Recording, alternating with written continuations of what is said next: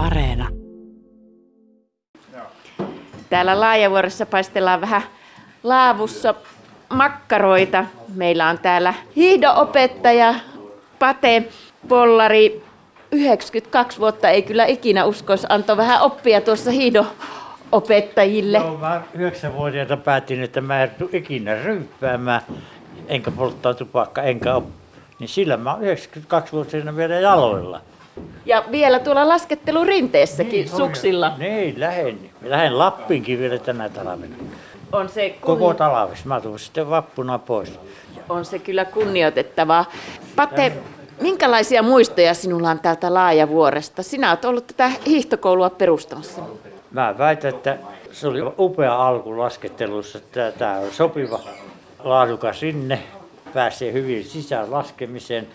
Ja toiseksi täällä oli sellainen laskettelupuumi syntyi, että täällä kaikki rupesi laskemaan tuota kaupungista perheittäin. Tuli isä ja äiti ja vaimo, eikä tullut avioeroja. Niin paljon oli nautintoja, että suhteet säilyivät.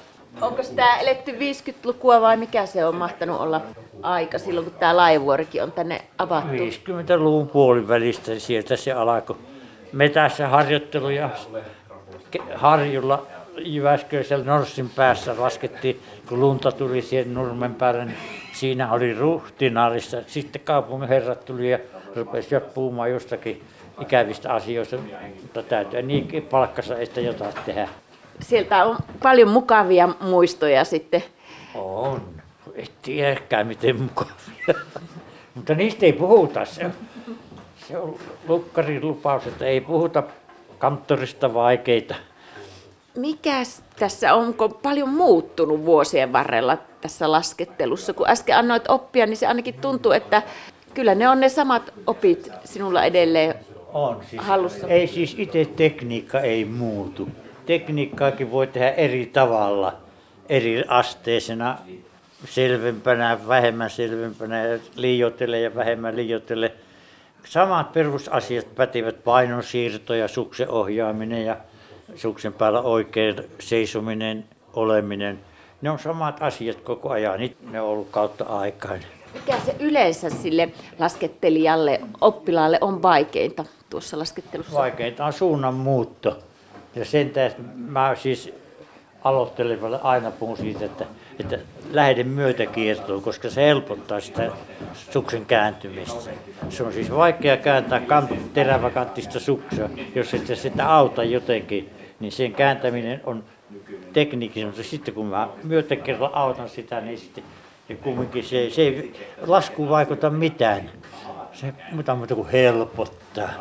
Ja mitenkäs sitä oppii niin sulavaksi laskijaksi, kun sinä Pate oot, niin Mä teen kaikki liikkeet hidastele, siis joustavasti. Mä en, mulla ei ole räjähtäviä liikkeitä, jos käännösrytmi on nopea, silloin mulla on liikkeetkin nopeat, mutta jos mä ajan hitaata, hitaasti kääntyviä käännöksiä, niin mun liikkeet on se käännöksen mukaan. Nopeassa käännöksissä mä joudun tekemään nopeampia liikkeitä, rauhallisissa käännöksissä mun liikkeet on rauhallisia. Ja oikea suuntaisia, että mä siis todella tiedän mitä mä teen. Ja vartalon liikkeet on sitten, niin kuin Anoppi sanoi, ne on hallittuja. Mikäs tässä laskettelussa on viehättänyt näin pitkään kaikki nämä vuodet? Minkälainen laji tämä on? Tämä on taidelaji, siis tämä, silloin kun lasku menee, siis se sujuu, niin se on samalla, se antaa siis semmoisen, niin kuin sanotaan, lentäjä kokee ta- taitoliikkeissään sitä lentämisen iloa, se on siis osaamisen iloa.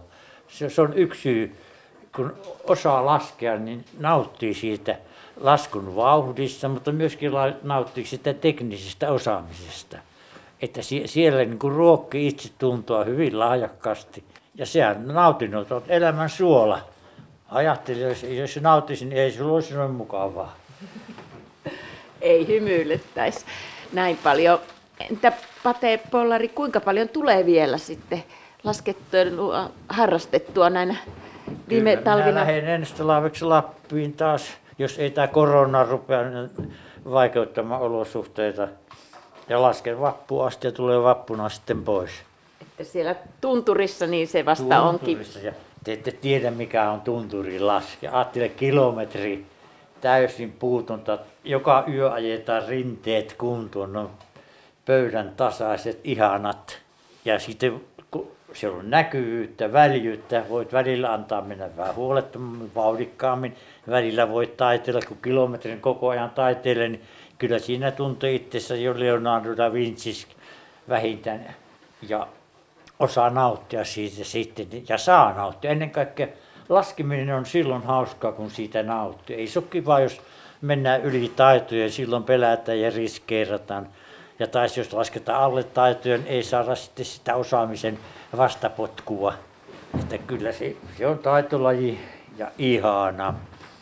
Siitä nauttii joka talvi aina yhtä paljon. Siitä nauttii siis, ihminen nauttii kaikesta sellaisesta, minkä hän osaa. Silloin se antaa semmoisen sisäisen hyvän tunteen, että minä, Oulo minä, ihana minä.